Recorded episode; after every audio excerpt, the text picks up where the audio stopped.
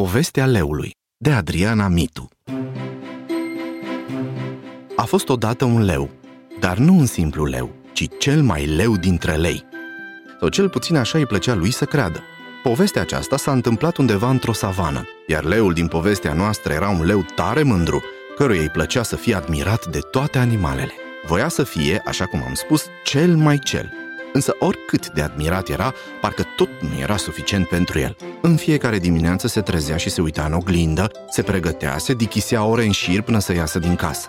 Când ajungea lângă lacul din savană, acolo unde se strângeau toate animalele, leul începea să ragă din toți rărunchii pentru a fi auzit de toți cei prezenți.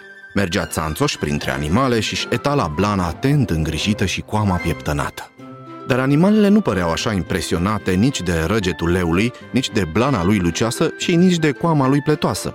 Hipopotamii, girafele, zebrele, antilopele, crocodilii, hienele și toate celelalte vietăți își vedeau fiecare de treaba ei. M-am săturat să mă dichisesc atât și tot să rămâne observat. Zise leul într-o zi.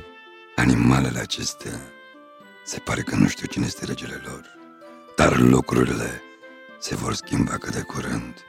Vorbea leul cu el însuși, privindu-se în oglindă. Leul voia să fie diferit de ceilalți, așa că luă hotărârea să fie cât mai diferit posibil pentru a fi remarcat. A doua zi se îmbrăcă în niște haine haioase, își puse o pereche de ochelari, un joben, papion și porni spre savană. Ajuns acolo, leu își etală cu mândrie costumația și așteptă laudele animalelor. Însă acestea se uitară puțin pieziși la leu. Nu ești haios, leule!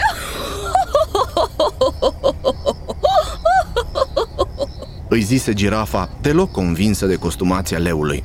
Cum nu haios, special, minunat, mirific. Da, chiar deloc. Îi spuse și elefantul, turnându-și apă cu trompa pe spate. Leul plecă înfuriat de la lacul din savană și se întoarse acasă.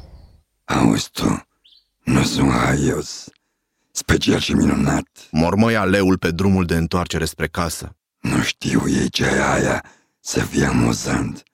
Sunt ursuți cu toții, dar lasă că le arăt eu lor.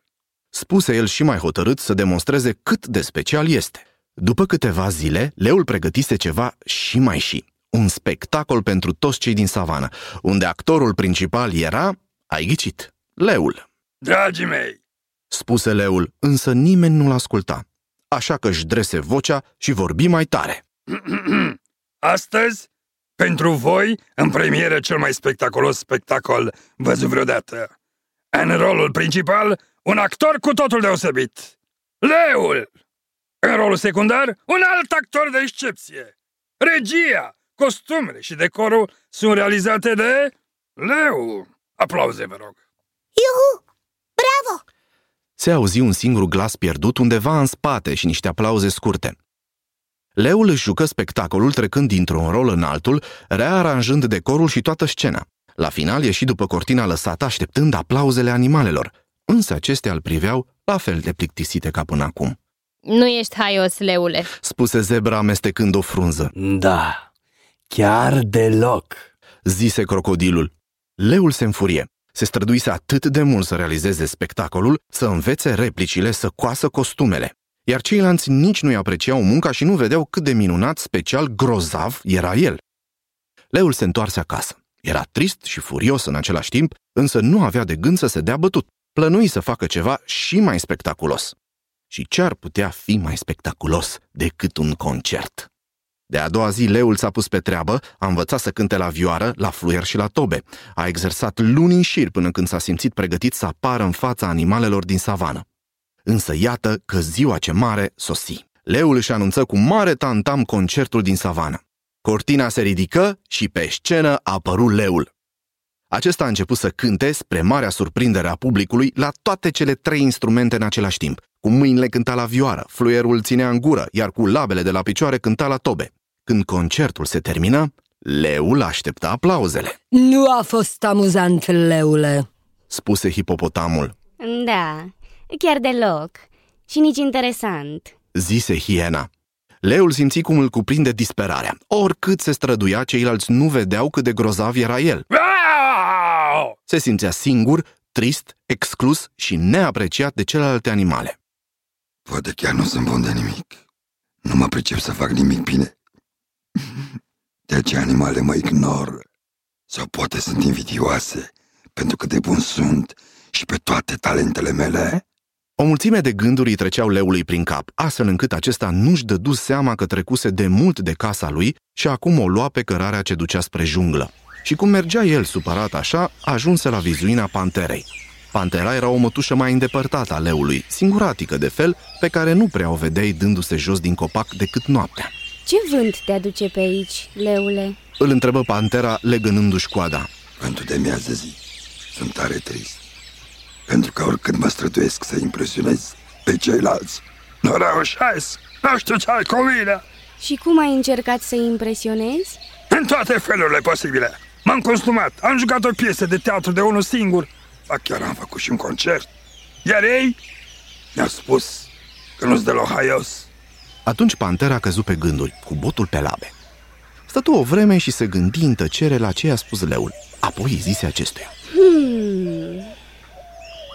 Leule, te-ai gândit oare să întrebi pe ceilalți pentru ce te apreciază? Ce le place la tine? La, la asta chiar nu m-am gândit. Însă nu cred că au ce să-mi spună dacă nu au fost impresionați de toate minunățile pe care le-am făcut pentru ei. Pentru ei? Sau pentru tine? Îl întrebă iscoditor pantera. Leul nu-i răspunse, însă plecă gânditor înapoi spre lacul din savană. Ajuns acolo, merse prima dată la girafă și o întrebă. Girafă, ce apreciezi tu la mine? O, leule, am apreciat tare mult când m-ai ajutat într-o zi să scap de nămolul de pe copite. Mai știi? Eram împotmolit aproape până la genunchi, iar gâtul meu lung nu se putea apleca atât de jos. Tu m-ai ajutat să le curăț și ți-am fost tare recunoscătoare. Îi spuse girafa cu mulțumire în ochi și în glas. Leul, impresionat de cuvintele girafei, merse la elefant și îi puse aceeași întrebare. Elefantul îi răspunse. Îmi place tare mult când stăm toloniți la soare și tu torci lângă mine. Oh, mă relaxează. E tare plăcut să te ascult.